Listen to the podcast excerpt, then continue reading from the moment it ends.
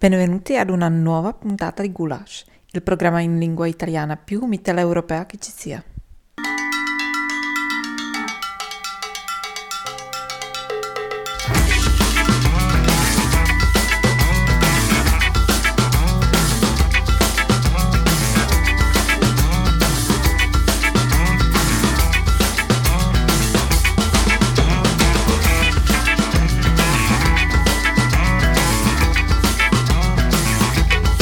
Buonasera a tutti, eccoci tornati a questa puntata di Gulash. Io sono Tino e trasmetto da Praga. E io sono Francesco e trasmetto da Trento. Quindi fin da subito personaggi che si trovano in posti diversi e che cercano di mettere assieme la loro vivacità e la loro conoscenza a servizio della radio. Questa è Gulash, come dicevamo. Andiamo in onda su Radio Fragola il martedì alle 17.35, su Samba Radio mercoledì alle 19 e anche il venerdì alle 14 in replica. Poi dite ai vostri amici, visto che voi ti state ascoltando eh, da, dalla radio, che possono trovarci anche in podcast sul sito di Samba Radio oppure sulle principali piattaforme per podcast.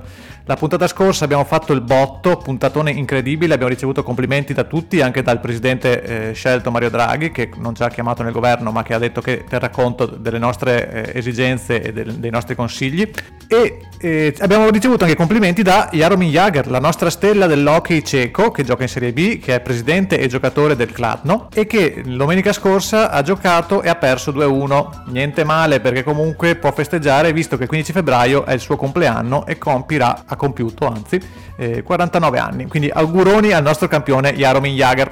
I temi di questa puntata di Gulash. Parleremo di cinema ceco, il film sul guaritore Jan Mikolasek poi di Bolzano, Trieste e Trento, città di letture romantiche, visto che è da poco passato San Valentino, parliamo di amore e lettura, amore e cultura. Poi il quartiere Don Bosco, storia di un quartiere nato sotto il fascismo, quartiere Don Bosco a Bolzano. E infine di Jan Morris, giornalista e scrittrice che ha raccontato Trieste.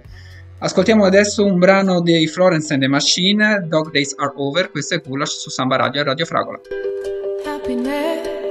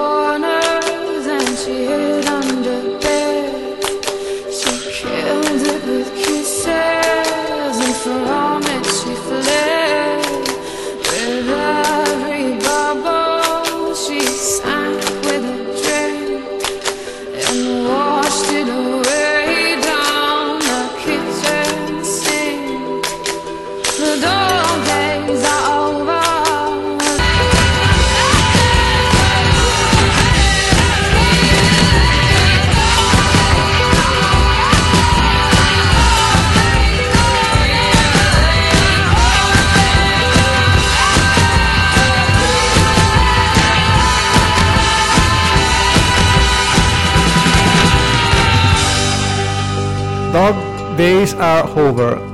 Florence and the Machine che non ho mai capito se sia una band, se sia una persona sola. Francesco, tu sai darmi spiegazioni in merito a Florence and the Machine? In realtà compare sempre solamente lei e si associa solamente a lei, Florence and the Machine, anche se sembra il nome di un gruppo. Anche io non l'ho mai capito esattamente. Comunque è una artista donna sostanzialmente, rossa di capelli. La Machine è la sua macchina che la porta in giro, sarà un appunto. E Florence è la città in cui sono nato io, quindi tutto torna. Ma come facciamo collegamenti incredibilmente Parliamo subito, stavolta sparigliamo le carte, parliamo di cinema subito, la buttiamo là con la, con la quindicesima arte, non mi ricordo mai che numero è il cinema. Eh, perché ne parliamo? Perché un film cieco è stato incluso nella short list dei 15 migliori film stranieri degli Oscar di quest'anno.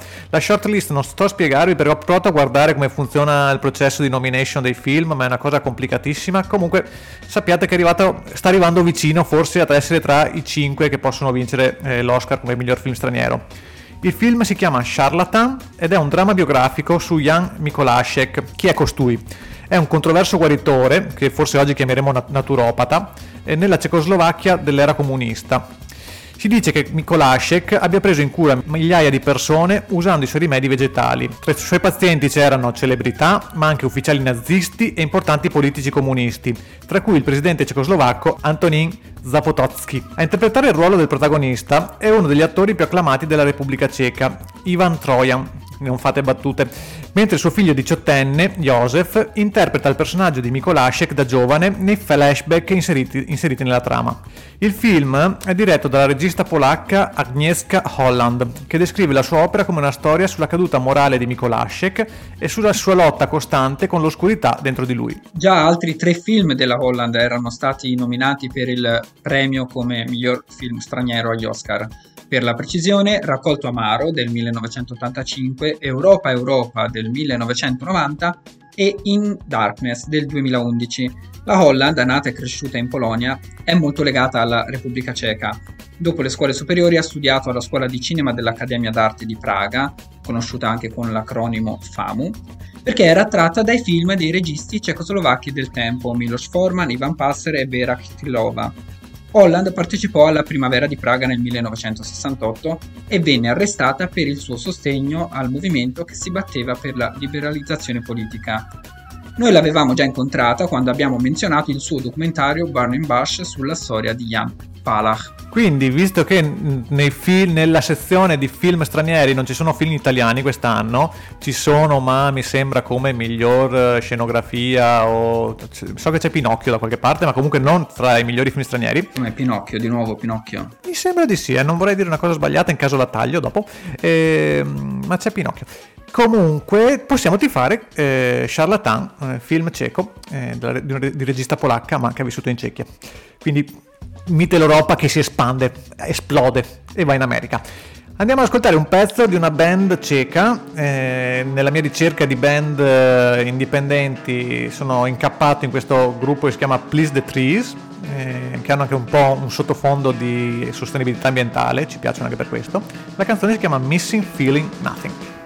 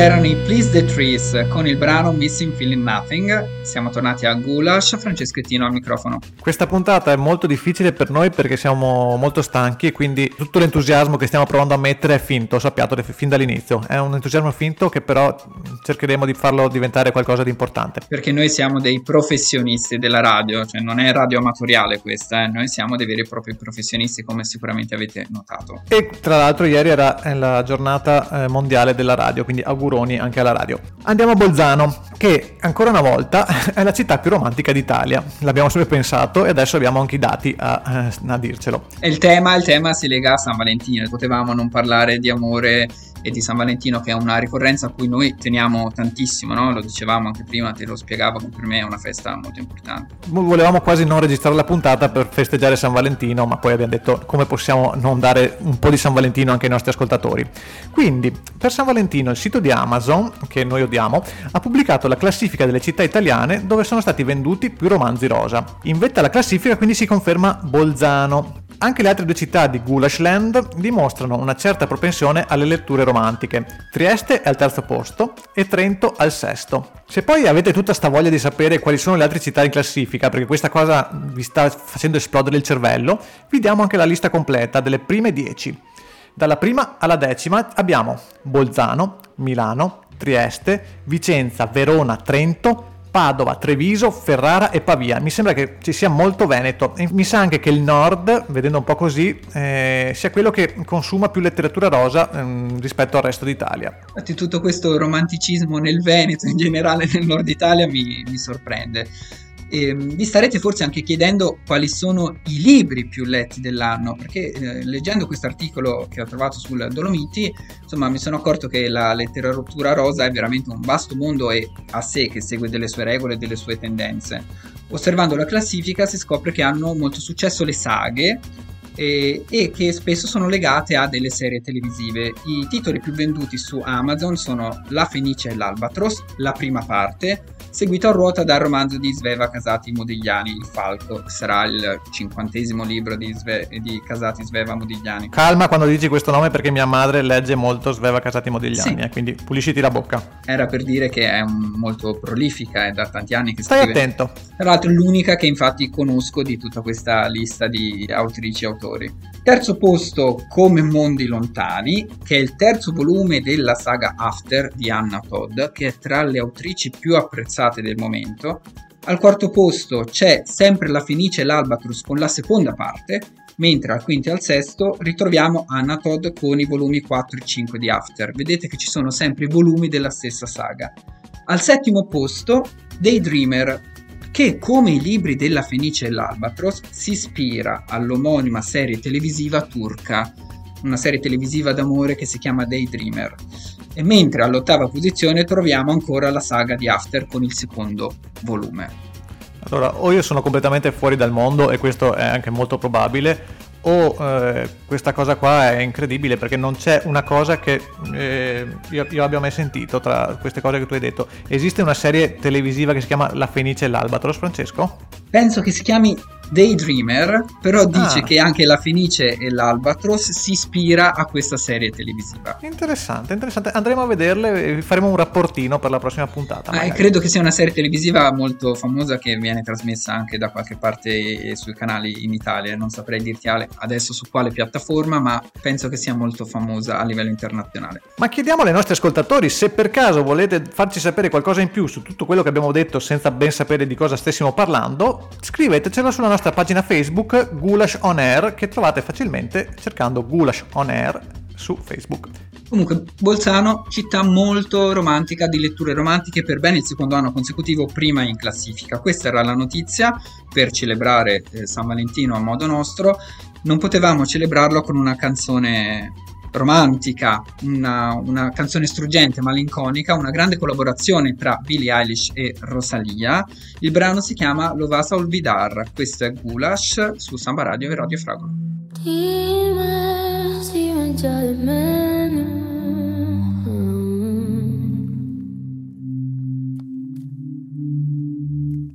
Dime se non mi perdonas.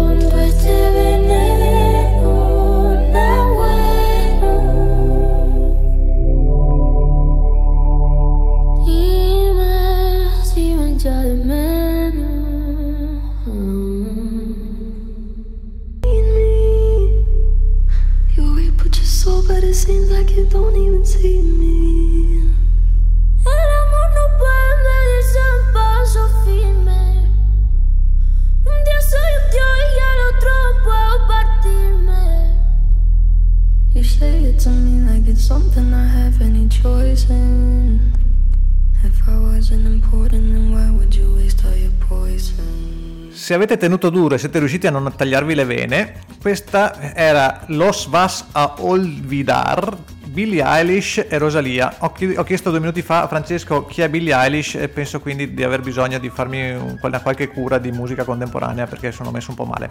Cioè che tu non conosca i romanzi rosa venduti su Amazon non penso che sia grave, almeno per me non è grave che tu non sappia chi è Billie Eilish, vuol dire che forse sei un po' fuori da eh, ma è un po' il problema di noi intellettuali che poi ci focalizziamo eh. su cose specialistiche. E tra l'altro, Francesco, ma per caso prendi delle marchette da Rosalia, visto che è la seconda volta che la facciamo passare? No, sono un grande fan di Rosalia, in realtà anche di Billie Eilish, però più di Rosalia, e questa collaborazione tra loro due la trovo davvero bella. Cantano in spagnolo, questa è la cosa curiosa che Billie Eilish canta in spagnolo, non è Rosalia che canta in inglese, però le sonorità e lo stile della canzone sono più in stile eh, Billie Eilish, tant'è che il producer della canzone è il fratello di Billie Eilish. È tutto in famiglia, ecco qua. Come al solito, familismo morale. La città di Bolzano, perché oggi ce l'abbiamo con Bolzano. La città di Bolzano porta delle tracce molto profonde del periodo fascista, in cui il regime si impegnò con ingenti investimenti e progetti per italianizzare forzatamente la città. Intere parti della città sono state costruite dal niente in quel periodo, come ad esempio il quartiere Don Bosco. La costruzione di questo quartiere iniziò nel 1938 col nome Rione Dux, un nome simpatico, molto carino. Che non, non è rimasto, hanno deciso di cancellarlo poi, chissà Strano perché. poi. per ospitare le famiglie contadine che dalle altre regioni dell'Italia settentrionale, soprattutto Veneto, Trentino e Friuli Venezia Giulia, emigravano verso l'Alto Adige con la prospettiva di un lavoro. Il Rione Dux era quindi costituito dalle cosiddette casette semirurali, case multifamiliari di aspetto rurale a due piani, disegnate niente po' di meno che sul modello della casa natale di Mussolini a Predappio. Chi non vuole avere la casa come quella di Mussolini? Con un piccolo orto annesso da coltivare come proprio faceva il duce. A petto nudo, a petto nudo. Tra l'altro. Dopo la guerra, la zona delle semirurali vide altri cambiamenti e intorno ad essa sorsero nuovi quartieri, nel corso degli anni, le case semirurali di Bolzano sono state distrutte lasciando spazio a nuove moderne case di edilizia popolare. Ad oggi però resistono due esempi di queste casette semirurali. Una è adibita ad abitazione, l'altra ospita un museo sulla storia del quartiere. Il quartiere Don Bosco è popolato eh, maggiormente da persone di madrelingua italiana, circa l'82%, questo anche per la sua storia, appunto che è nato come quartiere italiano, mentre i tedeschi, le persone di lingua tedesca, sono circa il 13%. Gli stranieri, che sono più o meno il 5%, parlano come seconda lingua quasi esclusivamente l'italiano. Nel quartiere Don Bosco sono ehm, in corso attualmente, in questi ultimi mesi, anni, iniziative per la sua rigenerazione. Da poco è stato presentato un progetto che vede la partecipazione del comune, eh, della cooperativa sociale Officine Vispa e anche dell'Università di Bolzano, in particolare delle studentesse e degli studenti del Master in Eco Social Design. Eh, nella Freie Universität di Bolzano, alla Libera Università di Bolzano, c'è anche la facoltà di design. Il progetto eh, di sviluppo del quartiere si chiama in inglese ovviamente, ormai tutto in inglese, Transforming the City by Care e prevede 10 micro progetti di trasformazione e sviluppo del quartiere nell'ottica della sostenibilità ecologica e sociale. Questa è proprio una cosa che non conoscevo e che andrò a vedere perché sembra molto interessante anche questo progetto che ci sta dietro, sembra una cosa fatta ben, come si dice dalle mie parti. Ascoltiamo adesso i Grassy Spark con il brano Flow. Questo è Gulash. I know it's happening. I know it's happening to you. Uh, Cause I've been wondering. And I know you wonder how I do. And I know you're wondering. You're wondering how I do what I do. And I know you're wondering how I do what I do. What I do.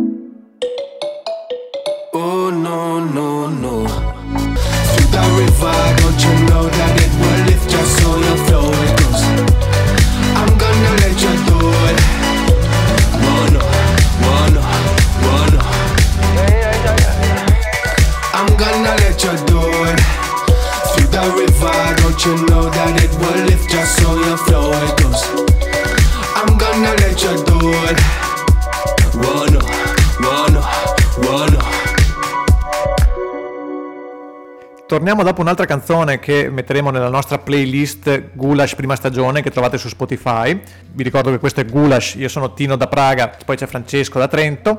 E adesso andiamo a parlare di cultura finalmente, perché io sto lottando tanto per fare cultura in questa trasmissione. Francesco vuole parlare di prosciutto e invece io vorrei parlare un po' più di cultura e questa volta ce l'ho fatta. Francesco, dimmi tu. Ti farei notare che abbiamo parlato di un film, abbiamo parlato di letteratura, anche se letteratura rosa, letteratura, e poi della storia di un quartiere, quindi abbiamo un profilo molto culturale, non solo questo blocco. Ma eh, parliamo adesso di un uh, articolo uscito sulla rivista culturale Il Ponte Rosso. Sabrina Di Monte, questa è l'autrice dell'articolo, offre un saluto a Jan Morris. Chi è eh, Jan Morris? È eh, morta da poco, lo scorso novembre, a 94 anni, ed era una giornalista britannica, storica e scrittrice, esperta di testi di viaggio e soprattutto eh, amata ritrattista della vita di Trieste. È suo infatti il libro Trieste or the Meaning of Nowhere del 2001, tradotto in italiano come Trieste o del nessun luogo, eh, pubblicato dal saggiatore nel 2003. La città in questo libro viene descritta in tutte le sue contraddizioni, con un ricco apparato di notazioni letterarie che prediligono i caffè storici e le citazioni di James Joyce. Il periodo che viene raccontato da mm, Morris, che definisce Trieste come città allucinata, è quello degli ultimi anni 90, quando c'era il sindaco Riccardo Illy. Jean Morris era stato a Trieste la prima volta come giovane soldato alla fine della, sec- della seconda guerra mondiale, eh, prima della sua transizione sessuale, quando il capoluogo eh, giuliano era diventato territorio libero sotto la protezione delle Nazioni Unite. Ai tempi la Morris si chiamava James di Trieste afferma che, e qui eh, cito, l'imperscrutabile porto di mare della mia visione, pervaso com'è d'una dolce melanconia, non rappresenta solo le emozioni adolescenziali del mio passato, ma anche gli assilli che mi hanno accompagnato per tutta una vita. Lo chiamo effetto Trieste. È come se fossi trasportata fuori dal tempo, nel nessun luogo, per cogliere una visione fugace e pregnante. Ed ora torna a parlare Tino. Una curiosità che ci ha raccontato la Morris eh, nel suo libro è una ricerca statistica del 1999 che affermava che all'epoca il 70% degli italiani non avesse idea che Trieste fosse in Italia. Io non so se eh, crederci a questa statistica, mi sembra un po' elevato. Mi sembra poco credibile così, è a naso, però boh, magari, magari, magari. ha ragione Ian Morris. A me sembra una gran cavolata. Come? Ah, volevi dire una cosa tipo i 3-3, facendo con la mano roteante, a me mi pare una strunzata. esatto.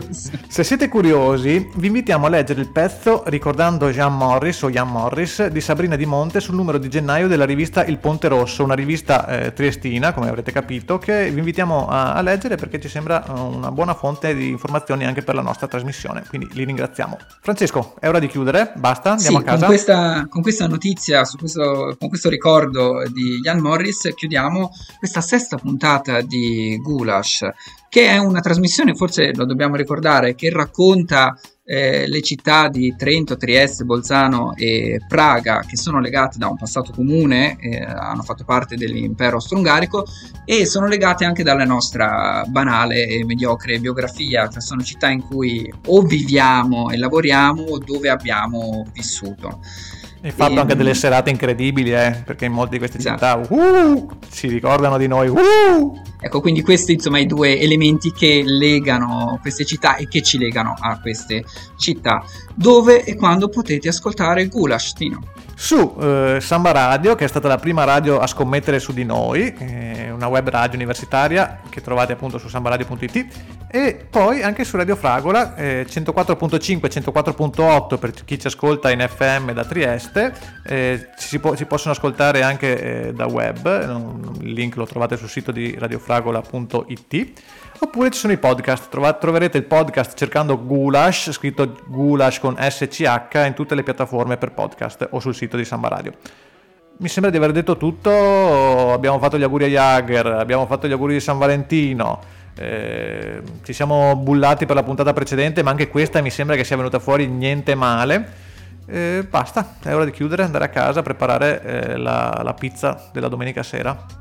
Allora, questa è una canzone che eh, ho, ho, conosciuto quando ero un po' più giovane e dovevo vivere sul divano di un'amica e la mettevo al mattino. E provate a metterla al mattino quando vi svegliate dovete prepararvi per andare a lavorare o andare in ufficio o a studiare se siete ancora giovani vedrete che ha un effetto molto rigenerante energetico. Quindi sono The, è The Whitest Boy Alive e la canzone è 1517 buon ascolto e buon tutto. Ciao!